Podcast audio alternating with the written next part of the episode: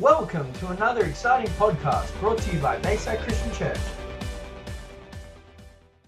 Why don't we just open our hearts as we share a Good Friday message today? Father, I thank you that your word is alive. Jesus, you came to reveal grace and truth. You came as the Lamb of God. And I thank you for your revelation of truth touching all of our hearts. Lord, I thank you for your spirit walking up and down these aisles and making this not a religious tradition, but a living reality that Jesus came and died and rose again. And let your life grab our hearts today, that we can all be forgiven. We can live in freedom. I thank you for that now in Jesus' name. Amen. Give someone a high five and let's take our seats.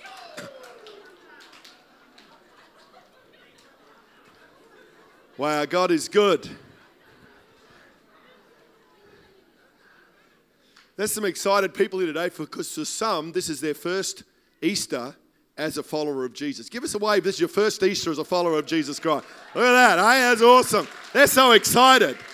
Some of us, this is probably about my 42nd Easter. And uh, I got uh, born again on the 30th of November when I was 17, and I got filled with the Holy Spirit on Easter Sunday here in a, in a camp, a youth camp at, at uh, Hervey Bay. And so that always has special memories for us in Hervey Bay. I want to share for a few moments today on an amazing revelation, and it's really grabbed my heart these last couple of weeks. And I've seen things I've never seen before in the Word, and I've been a Christian for 42 years. John 1:29. The next day, John saw Jesus coming toward him and said, "Look." The Lamb of God who takes away the sin of the world. He cried out, Look, don't miss this man. And they're just seeing all these people and seeing a man, but he said, Look, the Lamb of God. He saw with the eye of faith who Jesus was and is and was to come. In verse 36, Luke 1 36, it says, When he saw Jesus passing by, he said, Look, the Lamb of God, twice within a short period of time, he says, Don't miss who Jesus really is. Because there's a whole lot of people still miss who Jesus really is. They see him as a religious figure or as a great teacher or a prophet, or they, they just miss who he really is. What's it mean, the Lamb of God? It was prophesied by Isaiah in Isaiah 53 in that famous passage, verses 4 to 7. Surely he took up our pain and bore our suffering. Yet we considered him punished by God, stricken by him and afflicted. But he was pierced for our transgressions, he was crushed for our iniquities. The punishment that brought us peace was on him, and by his wounds we are healed. We all, like sheep, have gone astray. Each of us has turned to our own way, and the Lord has laid on him the iniquity of us all. But he was oppressed and afflicted Yet he did not open his mouth. He was led like a lamb slaughter, and as a sheep before its shearers is silent, so he did not open his mouth. What a very powerful, powerful prophetic passage. Hundreds of years before Jesus came, saying he would be the Lamb of God. What does it mean, the Lamb of God?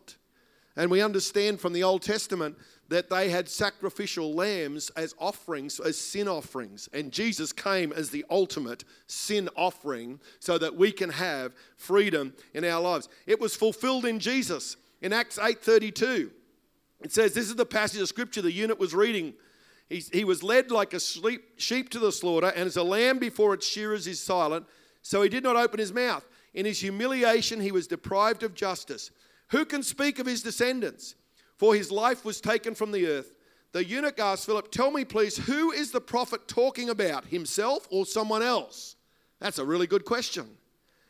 Then Philip began with that very passage of scripture and told him that the good news about Jesus became a Christian. He was from Ethiopia, and he Ethiopia. He carried the gospel back to Ethiopia, and there are churches in Ethiopia now that can claim, that can trace back their roots to the eunuch coming with the gospel two thousand years before.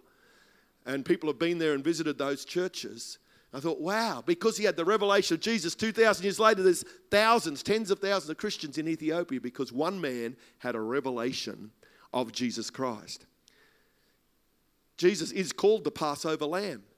The Passover was when the people of uh, Israel were in Egypt and the punishment was coming against um, the Pharaoh because he wouldn't let the people go. And the tenth plague was going to be the death of the eldest child because they just he just refused to let the people go and worship God. And God says the people of Israel will be covered so long as they have the blood of a lamb over their doorposts. And they put it on the top and the sides in the shape of a cross.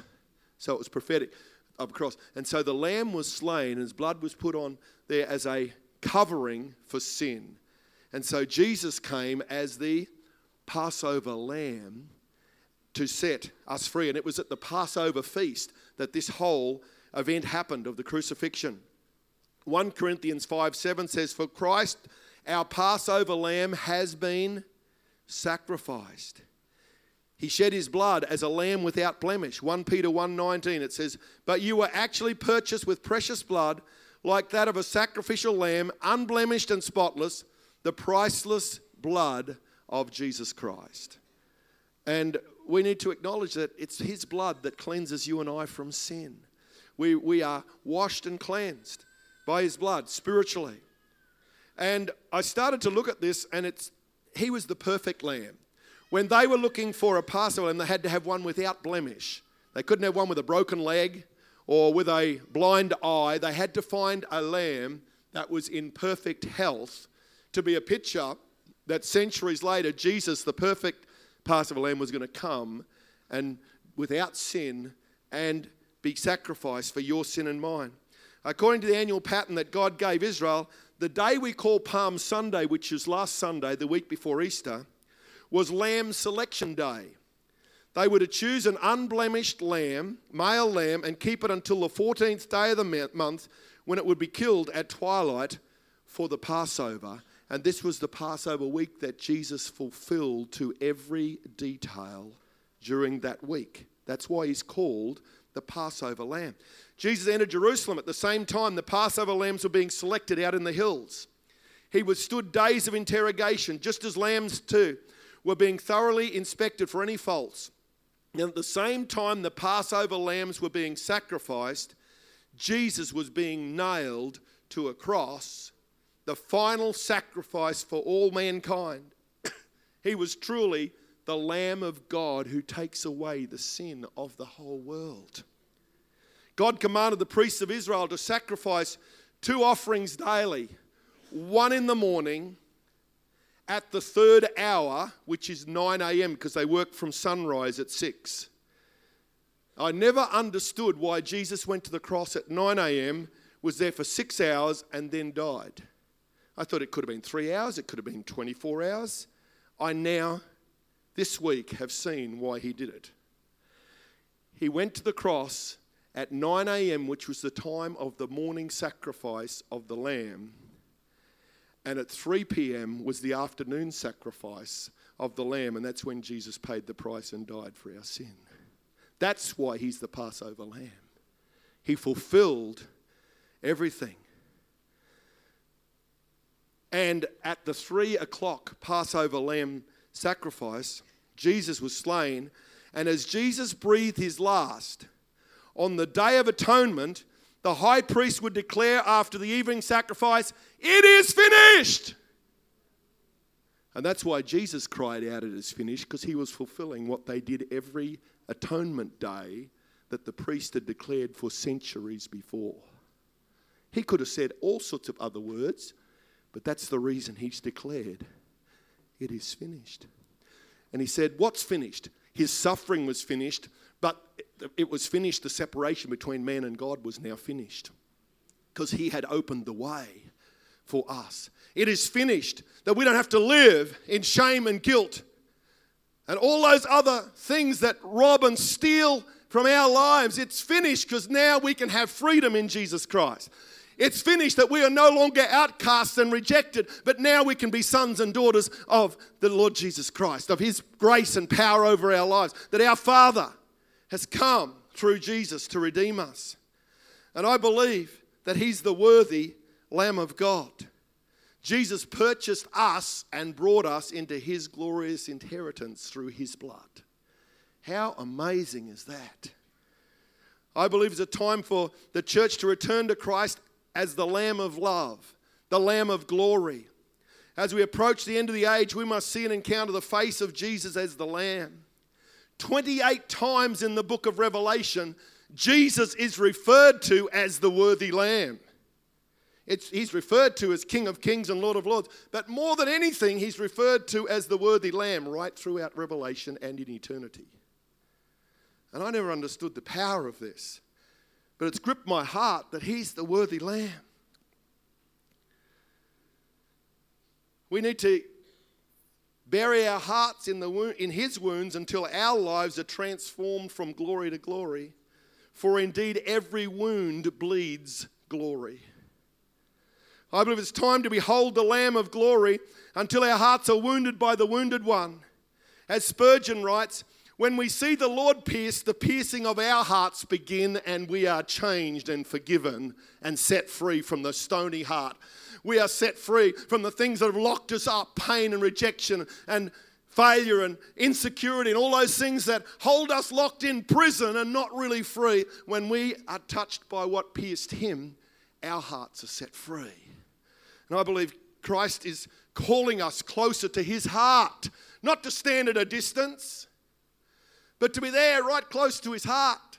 And even when he was crucified, it says all the other disciples ran away. The only one that stayed was John with his mother and some of the other women. All the other guys had run away. But thank God when Jesus rose from dead, he came and brought them back and called them back met Peter on the beach and restored him. And he calls us back, even though sometimes we've made responses to Jesus, he calls us back, not out of religion, but out of life, out of freedom in Jesus Christ. The slain lamb is praised in Revelation. Let's look at two of those verses in verse chapter 5 verse 6. Then I saw a lamb looking as if he'd been slain, standing at the center of the throne. This is the revelation John gets of heaven encircled by the four living creatures and the elders. The Lamb had seven horns and seven eyes, which are the seven spirits of God sent out into the earth. He went and took the scroll from the right hand of him who sat on the throne. And when he had taken it, the four living creatures and the 24 elders fell before the Lamb. Each one had a harp, and they were holding golden bowls full of incense, which are the prayers of God's people. Wow, that inspires us to pray, isn't it? They're, held up in heaven.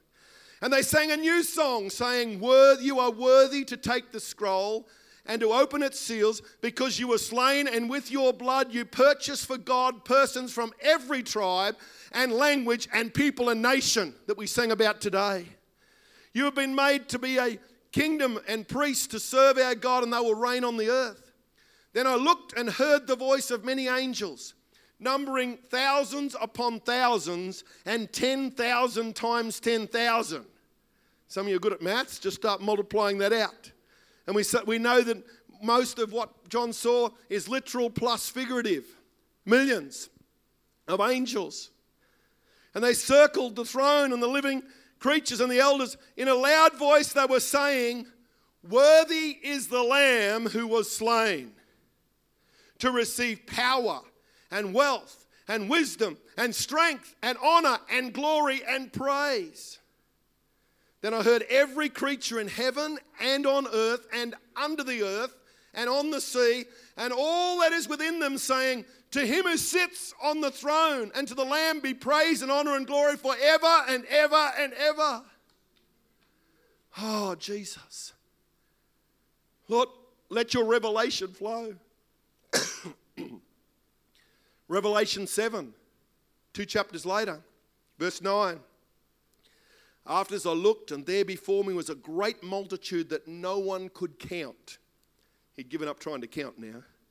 From every nation, tribe, people, and language, standing before the throne and before the Lamb. They were wearing white robes and were holding palm branches in their hands.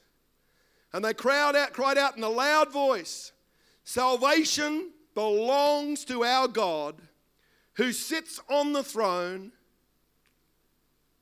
and to the Lamb. All the angels standing around the throne and around the elders and the four living creatures. They fell down on their faces before the throne and worshipped God. Can you get some of these pictures that have been shown here? That Jesus, what he did on earth, resounds in heaven and for eternity. And we don't have to live with fear controlling us. We don't have to live separated from God. We don't have to feel like we're not good enough. We come in the righteousness of Jesus Christ. We come with an open door of our hearts because He's opened the door through the veil of His body. He's torn it in two. It says in Revelation 17 14 that He conquers the Antichrist. They will wage war against the Lamb, not against the warrior or the king, the works of darkness will wage war against the lamb. That doesn't make sense. A lamb is fairly defenseless. Anyone's worked on properties with sheep and lambs, they're fairly defenseless. They get taken by wolves and all sorts of things, and, and dingoes, and they get taken by wild dogs. But it says they wage war against the lamb, but the lamb will triumph over them because he is Lord of lords and King of kings and with him will be his called, chosen, and faithful followers. Wow, that's a really good list. Called, chosen, and faithful. Some of us can tick off one or two of those, but God says, I want you to tick off all three. Called, chosen, and faithful. Not how good you are, but how good He is that we sing about today. We're with Him victorious over every scheme of darkness, everything that tries to rule this world and destroy families and households and identities. Christ has overcome that, and He wants us to learn to live in that victory now and for eternity. That we can carry what He has done as Jesus lives in us. And we communicate that the cross equals love, that God's love can push out the fear and the darkness of, over people's lives. And there is hope for everyone. Then a beautiful picture comes that the Lamb, Jesus, marries the bride, his church. I've often wondered about this. It's called the marriage supper of the Lamb. Wow. The marriage supper of the Lamb, not the marriage supper to Jesus, the King of Kings and Lord of Lords. It's the marriage supper of the lamb because he's come to reveal the heart of God. Revelation 19:7 Let us rejoice and be glad and give him glory for the wedding of the lamb has come and his bride has made herself ready fine linen bright and clean was given her to wear fine linen stands for the righteous acts of God's holy people wow how's your garment going the righteous acts is what God uses to weave together our garment in eternity. That's an exciting and challenging thought. Then the angel said to me, Write this Blessed are those who are invited to the wedding supper of the Lamb. And he added, These are the true words of God.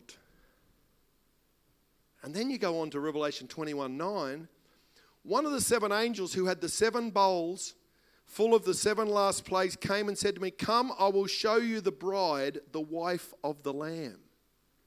Wow. The bride of Christ, joined with our Lord in eternity. Our heads struggle to get around some of these pictures, but I want to say, He's preparing us and changing us from glory to glory. He's flowing through our works of grace and love, not to earn salvation, but to bring His kingdom on earth so others can experience His love and forgiveness.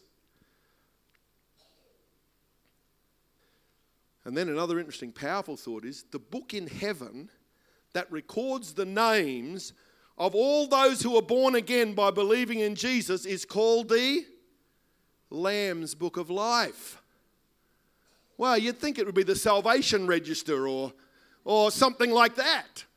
It's called the Lamb's Book of Life. Once again, to give us this incredible picture that Jesus is the Lamb of God who's come to take away the sins of the whole world.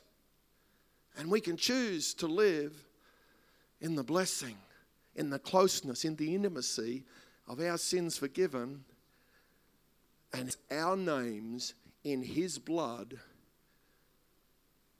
in the Lamb's Book of Life. Doesn't use computer ink or chalk or crayons or colouring in pencils. He writes your name and ours in his blood in the Lamb's Book of Life when we ask him to forgive us and cleanse us.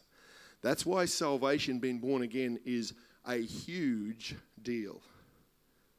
It's the doorway into a life of eternal relationship with our Father through Jesus Christ.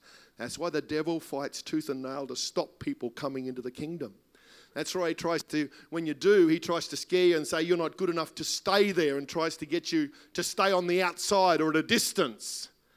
But the Spirit of God's saying, Come, come, come and live and walk in the fullness. Live in the fullness of my house, my home, my dwelling, my kingdom, where my rules function of love and grace and hope and forgiveness and acceptance and all those other amazing gifts that come our way. So the question is Is your name in the Lamb's Book of Life? And it can be if we're born again and we follow Him. It says in uh, Revelation 13 8, all inhabitants of the earth will worship the beast, all whose names have not been written in the Lamb's Book of Life, the Lamb who was slain from the world. So if our names are not in the Lamb's Book of Life, we are going our own selfish way and under the control of the kingdom of darkness. That's a very stark reality, but that's what the Word of God says. But He's calling us. We don't belong there, we belong in His kingdom. Revelation 21 27 says, Nothing impure will ever enter it, nor will anyone who does what is shameful or deceitful, but only those whose names are written in the Lamb's book of life. There it is again, twice in Revelation. It talks about the book the Lamb's Book of Life. Wow. What a beautiful privilege to know their names are we've come and accepted what Jesus did on the cross 2,000 years ago. To believe. It's not a whole lot of works and religious deeds and praying lots of prayers and knowing the Bible off by heart. It's relationship through what Jesus did. And then we grow in our faith. This is a free gift from Jesus. He's paid the price for all of our sins. It's grace, God's riches at Christ's expense. It's a free gift. And many of us understand the gift of salvation. We've received it. But we need to then receive the gift of grace to empower us to live and stand every day. When fear and thoughts come in that we're not good enough and and sometimes another Christian says something hard or judge, judgmental without understanding against us. Don't let that rule your heart. Say, Jesus, I belong to you. Help me to love and forgive just like you did. There are many supernatural events happening to Jesus at the cross. We're just going to share a few of these, and we're going to come and share communion today. Matthew 27 45. I want to read a few verses of the account of Jesus on the cross. Now, from the sixth hour, noon, there was darkness over the, all the land until the ninth hour. Three hours of darkness. About the ninth hour, Jesus cried out with a loud, agonized voice Eli, Eli, Lama Sabachthani. That is, my God, my God, why have you forsaken me? The Father had to turn his back on Jesus because he became sin for you and I. And a holy God could not look at his Son who had become, took on your sin and mine, the punishment and wrath of God.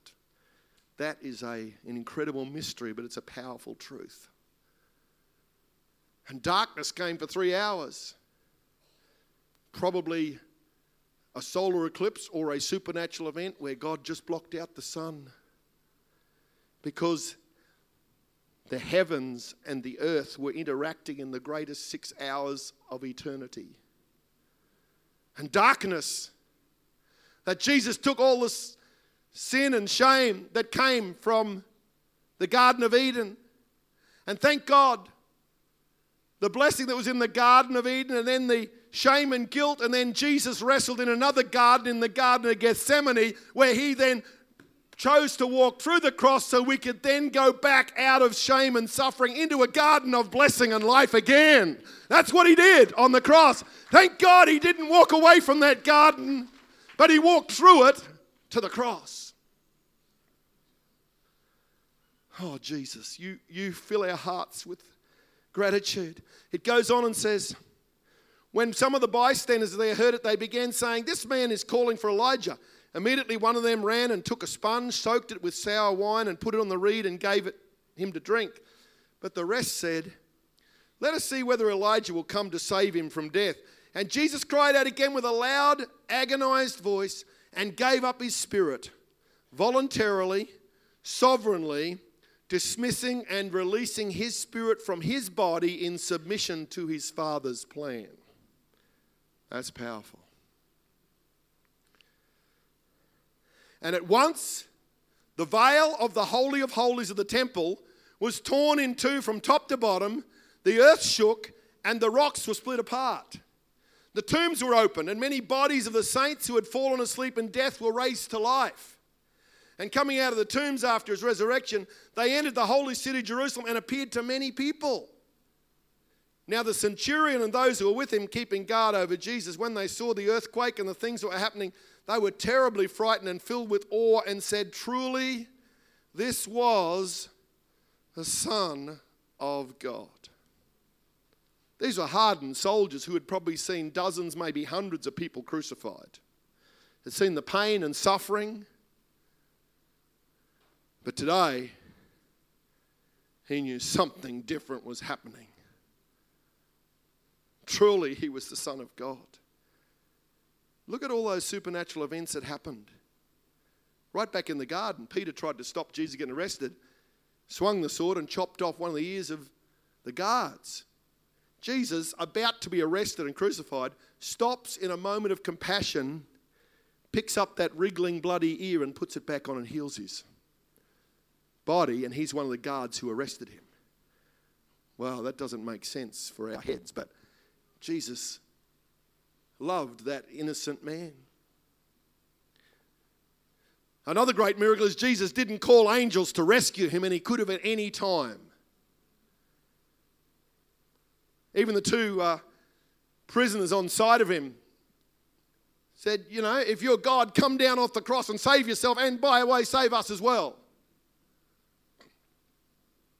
The darkness over the air for three hours, that was a supernatural event for three hours in the middle of the day. That would have been very scary for the whole community. Saying, What's happening on that hill of Calvary? The curtain in the temple was torn in two from top to bottom that separated the holy place from the most holy place. It signified that access to God's holy presence is now open and available for any believer any time from that day on to eternity. How amazing is that? It was a huge, thick curtain. It's just several kilometers from where Jesus died on the cross. And whenever you feel like you can't access God, you need to remember we've got an open heaven and an open door to God's presence through Jesus anytime, anywhere. Forgiveness of sin what about the earthquake that shook the area? Oh. The rock splitting open. The hardest parts of the earth shaking. This is showing once again in the natural what was happening in the spiritual, where the greatest earthquake eternity was destroying the power of sin and death. And now freedom comes. The greatest six hours of history was unfolding. What about Jesus forgiving those that crucified him? That's another amazing miracle. Father, forgive them, for they don't really know what they're doing. Jesus, in absolute agony, being beaten terribly, nailed to a cross. Normally, crucifixion could take up to 24 hours or more for a person to die. Often they'd break their legs to help speed the process so that they couldn't heave themselves up to keep breathing. Six hours. Jesus voluntarily gave up his life at three o'clock when the sacrificial lamb was being offered. What about the criminals on either side of him? One of them was mocking. Bible indicates both of them started off mocking, but before Jesus died, one of them said, Well, hold on. He's a good man. We've, we've done wrong. We've robbed or killed or done whatever we've done. We deserve our punishment, but he's a good man. And he cried out, Remember me in paradise. And Jesus, just before he cries out, It is finished, extends grace and he receives the gift of eternal life. That is an incredible miracle because Jesus is under the suffering and weight of the punishment of the whole world. And the Father, for the first time in his life, has turned his back on him, so he doesn't have fellowship with the Father for those brief minutes or hours. And in the middle of that, he extends compassion to a broken man who said, I need help. Don't you ever think that God will turn you away. Don't you ever think that you're not good enough or that God will turn your cry away. The devil lies to us. He says he hears the cry of humanity. Anyone who calls on the name of the Lord will be saved. The word saved is sozo, salvation, wholeness, spirit, soul, body, mind, heart, relationships, everything.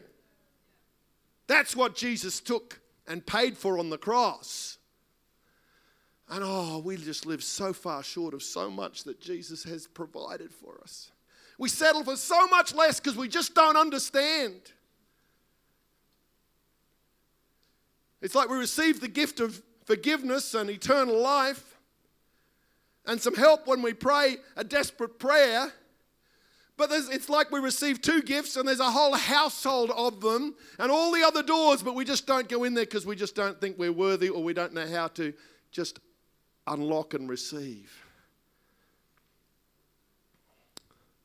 What Jesus did is incredibly powerful. And it's for you and I today. It's for all of our lives.